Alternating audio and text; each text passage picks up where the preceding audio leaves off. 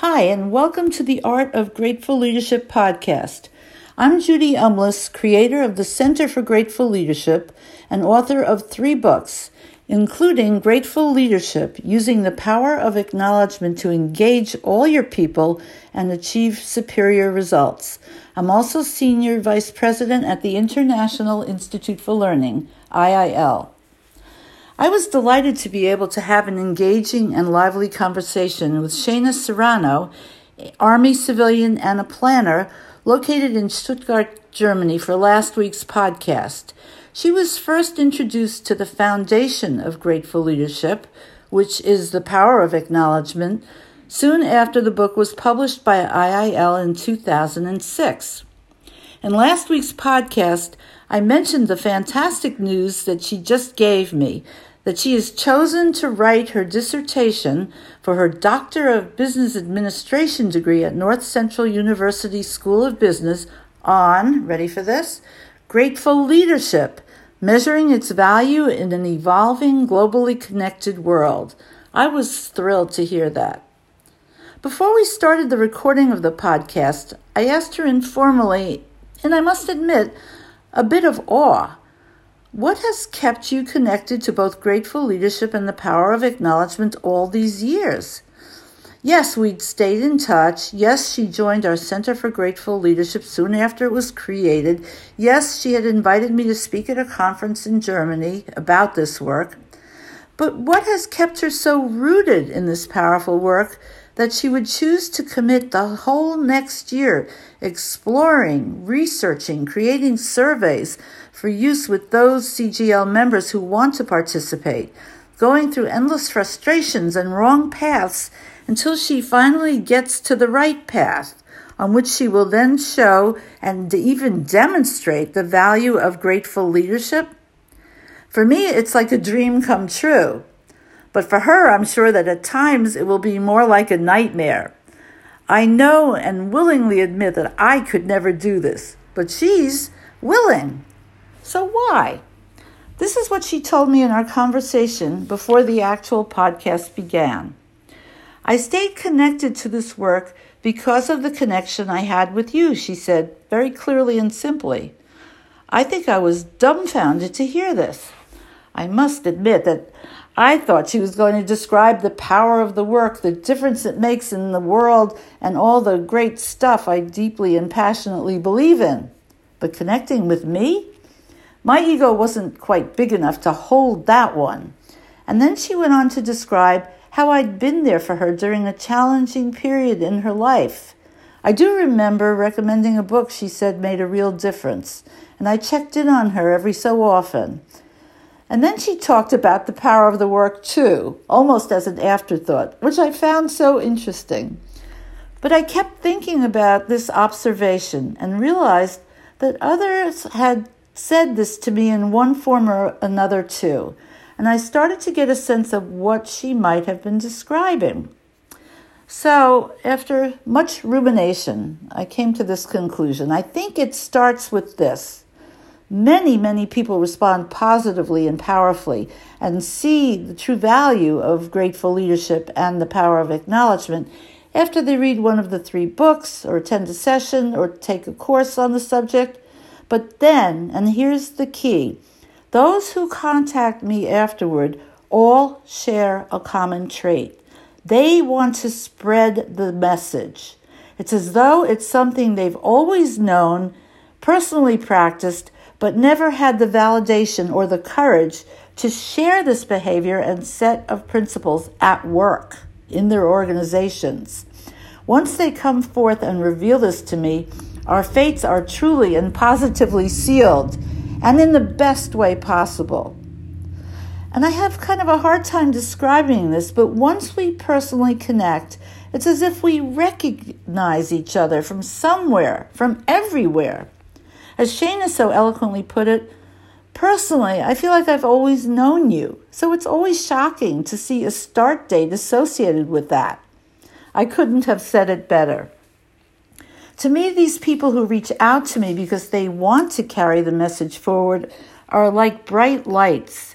Anyone who resonates with this work, to me, is special. Is that egotistical of me? No, I really don't think so. It's as if they have special qualities which allow them to see and immediately connect with and believe in the seven principles of acknowledgement and the five C's of grateful leadership as if they've always practiced them, which many of them have. Maybe because they've practiced this on their own, but have not gotten much agreement out there in their workplaces for it, they instantly connect with what I'm teaching and feel like they're gaining the tools and stories and anecdotal evidence to teach others how to practice it. Not everyone does connect with it. I'll be the first to admit this. Those who do are like the pebbles in a pond that cause never ending ripples. They feel compelled to share the work with others, who then share it with yet others. They become the torchbearers, the people to whom I've turned over the mysteries and enigmas and the surprises of this truly transformational technology. Take Michelle Mellette, for example. When I came to Volvo Group Trucks for my fifth or sixth engagement, she was in the full day class I taught. She was already a trainer at Volvo and taught many different courses to employees. At the end of the class, she told me with great enthusiasm that she wanted to be able to teach grateful leadership to her colleagues. I was touched and excited, but I told her sadly that I was the only one who could teach this because we had no train the trainer program for grateful leadership. Well, then get one, she said emphatically, and she refused to let the matter drop. I mean, she really refused. Eventually, I was, quote, persuaded to develop just such a program that now she and others following her have become certified to teach the one day course from. And Michelle has been teaching it for five years now, having touched the lives and spirits of hundreds of people. And she would love to roll it out globally now. With her permission, I'll read you the note she sent to me after she became certified and after I also presented her with one of the few Acknowledgement Ambassador Awards that IIL has bestowed over all of these years. Dear Judy, thank you so much for everything you've done to allow me to help you spread the power of acknowledging others. I feel bonded to and encouraged by your beautiful soul. Thank you for taking the time and energy to come to Volvo Construction Equipment to deliver the amazing and humbling award. Your actions speak volumes. I deeply appreciate your commitment to your passion. To me, you are a shining star. All I can say about her wonderful, heartfelt acknowledgement is that she saw in me what I saw reflected back in her. To me, she and others that have followed in her path carrying the torch are the shining stars.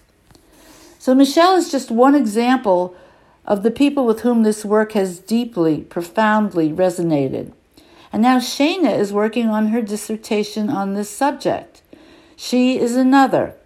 And thinking this over, I realized that this is why I reach out personally to each and every person who reaches out to me to gather steam and validation for what Michelle calls the grateful journey. That's why I'm so excited to be doing these podcasts in the great series started by another person with whom this work has deeply resonated, Jim Trella.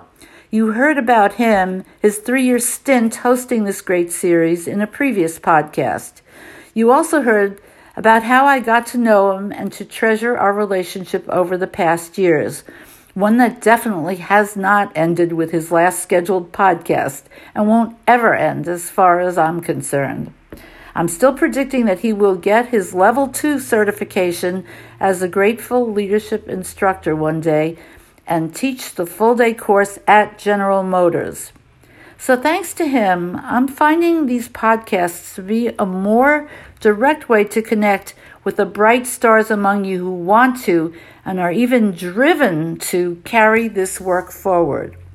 Let me know who you are by writing to me at judy.umlas, that's U M L A S, at IIL.com.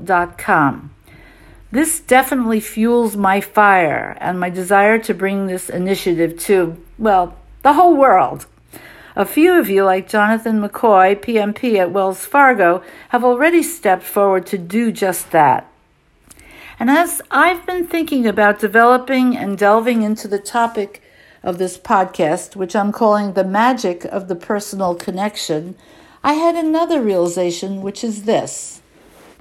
I used to respond personally to everyone who registered as a member of the Center for Grateful Leadership.